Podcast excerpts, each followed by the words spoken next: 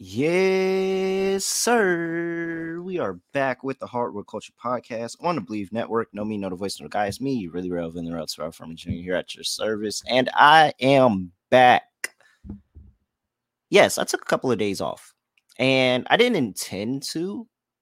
I thought that I was going to continue the show. So what happened is I ended up going down to Atlanta for the Black Sports Business Symposium. Uh, very, very dope opportunity event. I went last year, went again this year, and able to connect with a whole bunch of people working in sports. Like a lot of, you know, like it is built to help African Americans be able to navigate and create a lane for them in sports because it is a white dominated industry in terms of media coverage, all this other stuff.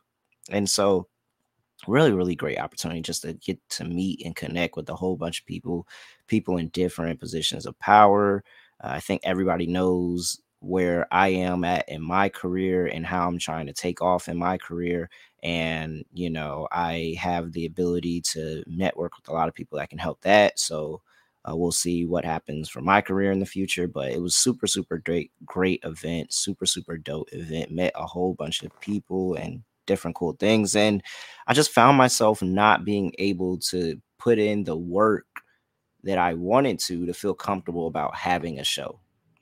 And so I ultimately decided to just take the first couple of days off, miss the play in games, uh, the rest of the play in, miss game ones yesterday while I'm just now getting back to my home and being able to really, really deep dive into the games. And so, uh, it was worth it though. I think it was worth it. It was it was a great time, and now I feel like you know zero dark thirty Bron coming in ready to take over the playoffs. Had a very good day in my Tallysight picks for the uh, Sports Gambling Podcast Network. Went three and one in the games yesterday. Looking to you know continue on top of that today. So hopefully we can have a good day in my return to the show.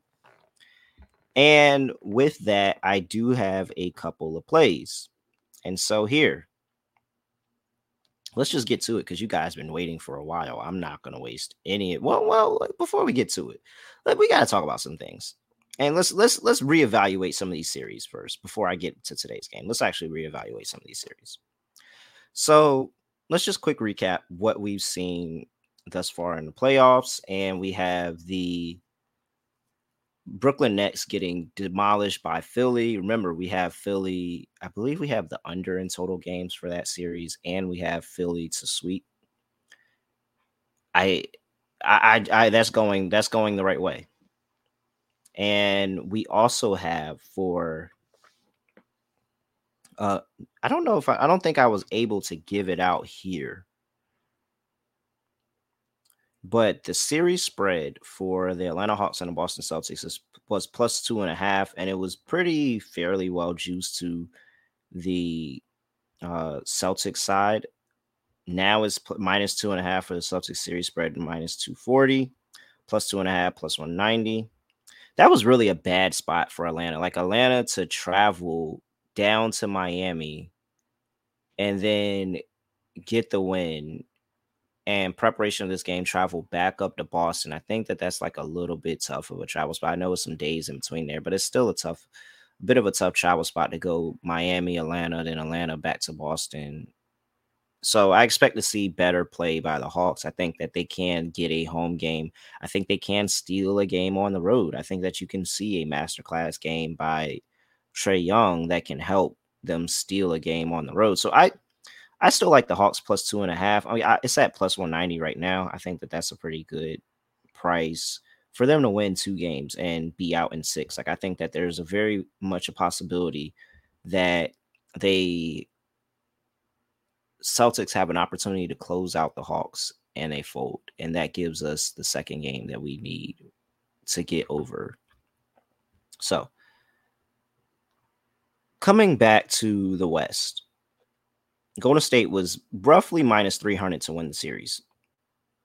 We took Sacramento plus one half. I'm pretty sure we took Sacramento plus one and a half on this show. I gotta go back. I gotta find my sheet so I can remember what we what we took long term on this one. But I'm pretty sure we took Sacramento plus one and a half. Sacramento got the win. I think that that was even though numbers don't support it, I think that was one of the best road games that Golden State played all year, and they still lost.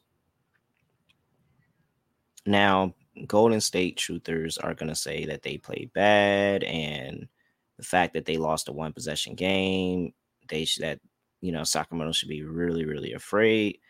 But Sacramento was resilient. Like they were going back and forth earlier in that game. Golden State went and pulled a lead. It was at one point that it looked like Sacramento wasn't going to get any stops that they needed. And they ended up being able to, you know, Golden State helped them with a couple misses, but Sacramento really, really leaned on Malik Monk and De'Aaron Fox, and they carried them in that second half. And I think that the adjustments are going to come the adjustments are going to come. Sabonis realizes that he's got a really, really tough matchup with Draymond Green and Kevon Looney. They were all over him in that game. So he's going to find ways to be more effective outside of scoring in terms of just on the glass and facilitating. We'll see if Davion Mitchell gets more minutes. There was a couple of possessions that I was watching Davion Mitchell and I said, oh, he's actually like doing pretty well on stuff. And I think that he can only get better with time. So I feel good about Sacramento plus one and a half for the series spread going forward. And very interested to see. I think this goes seven. Like, regardless, I think this goes seven. And that gives me all the confidence of plus one and a half at plus 135. But this Sacramento, they're still minus 156 for Golden State to win the series. I'm going to wait for game two if Sacramento can come out and punch Golden State in the mouth in game two, I'm perfectly fine getting back in on Golden State being down two nothing, going back home. hundred percent okay with that. That's the outcome that I want. I want Golden State to be down two nothing, go back home, have the opportunity to go win uh, two at home and tie the series up, and then we have a whole new ball game from there. So that's the opportunity that I'm looking for yeah, it is a little bit of a hedge, but I just think that once you get Golden State at plus money to win the series, like you you feel really really confident knowing that they have the home court advantage going forward. All right. Let's get into the actual games of today. Oh yeah, I didn't talk about the Knicks. I think Cleveland's in trouble. I think Cleveland's in trouble. Jalen Brunson is amazing and how he can take a game over. And the difference between this Brunson is the difference between this series and the Hawk series a couple years ago. Because now when Julius Randle is in trouble, you saw in that second half, eh, like first half, he was cooking Evan Mobley. Second half, Evan Mobley was right there with him. But now you have Jalen Brunson to offset that, and they have nobody that can keep up with him. Their best perimeter defender Isaac Okoro was getting cooked by Brunson to the point where they stopped having him guard him. I think Cavs are I think the Cavs are in trouble. And nobody's gonna say it because it's Cleveland. But you did we do have to remember Cleveland pushed all their chips in on Donovan Mitchell, and they could potentially be a first round out in the playoffs. If this was if that was the Knicks, if the everything was flipped and it was the Knicks, the media would be going crazy. But there is, like I said earlier, there's a lot of pressure on Cleveland. They gotta get figure out ways to get this done. And dropping the first game at home is concerning. I'll probably be back on Cleveland game two, but it is concerning. All right. Let's see here. I am on a couple of plays here. Some stuff I'm still working out. We'll probably figure out on the cur- on the duration of the pod. But I know there's one play that I'm going to play, and I'm going to the night game. Phoenix Suns welcoming the Los Angeles Clippers for Game One. Suns are laying seven and a half. It's minus 295 on the money line for the Suns, plus 240 for the Clippers. 225 and a half is the total. Uh, nothing really too big of note on the injury report here. And you have uh, TJ Warren, Bismack Biyombo expected to play. Cam Payne is questionable with the back injury. We'll see if he plays. Marcus Morris expected to play as well. We know that uh, Paul George is not playing. I have gone on record. I can't remember which show it was on, if it was this one or if it was the SGPN show. that I think that there is no doubt in my mind that the Suns are going to handle this series with the Clippers. I think that the Clippers might not win a game. They could very well get swept.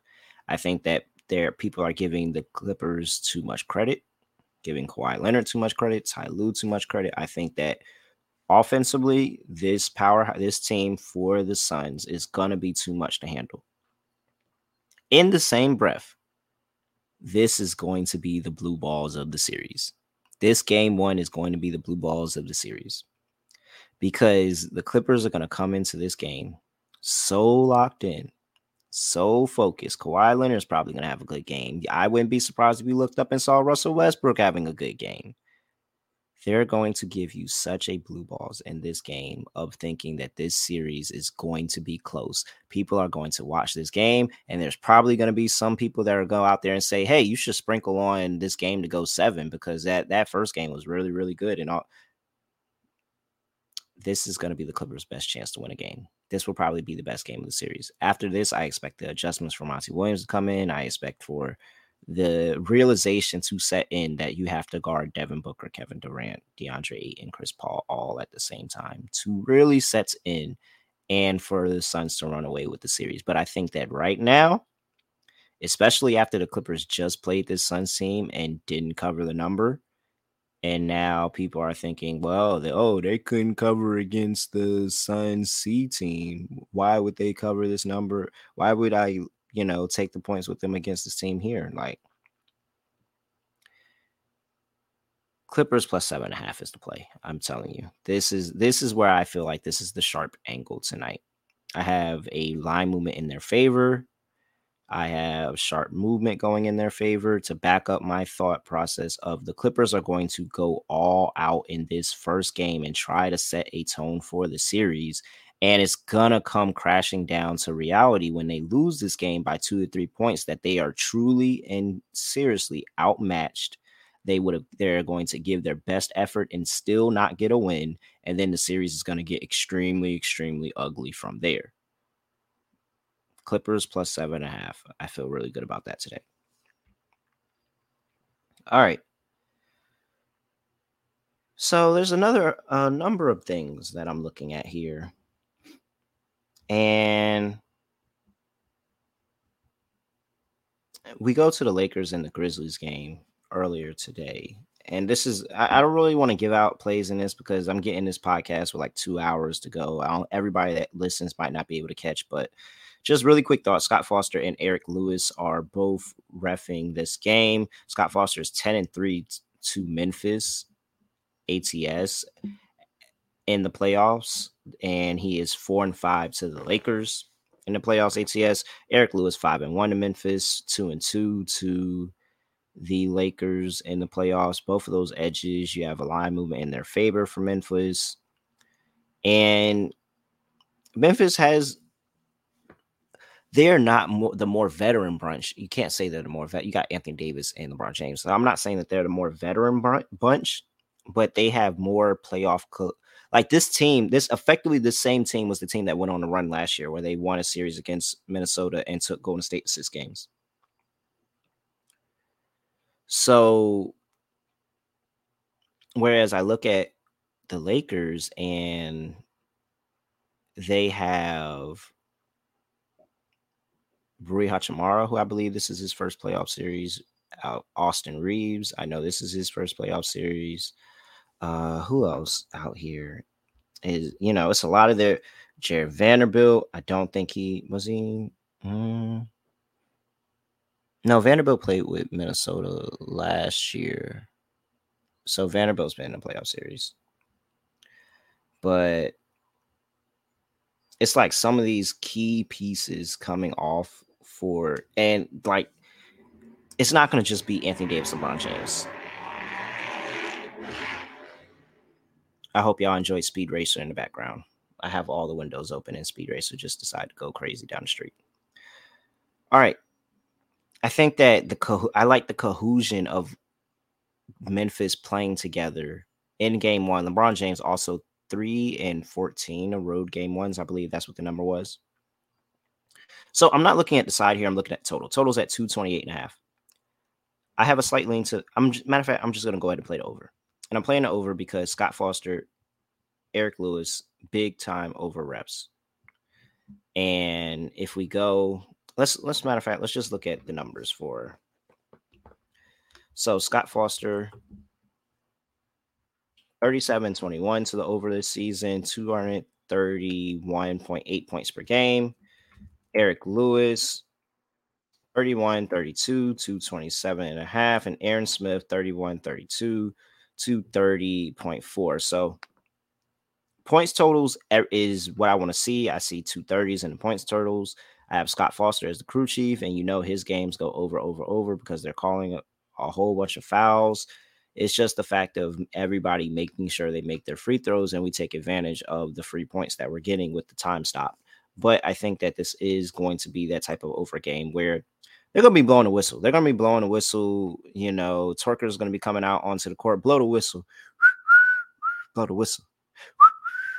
Like I think it's literally going to be like that. You're to hear whistles all game in this game. To have a bunch of points at the line. It's to boost a bunch of players' player props. So I like the over over 228 and a half for the Lakers and Grizzlies game.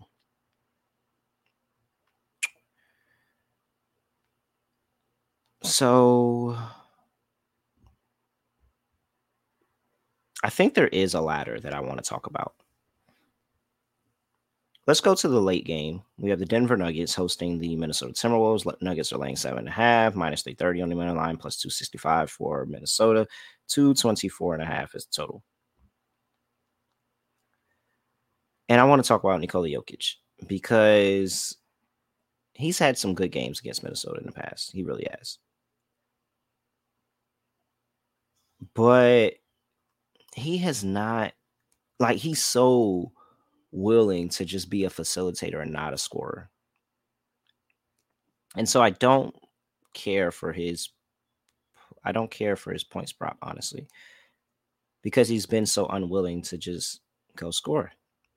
Whereas Minnesota, without Jaden McDaniels, who is one of their best defenders, I don't know what their rotation is going to be with Kyle Anderson if they bring Kyle Anderson off the bench, if he's in the starting lineup. And with Rudy Gobert on the inside, I can see Jokic being a lot more of a passer in this game and in this series, to be honest.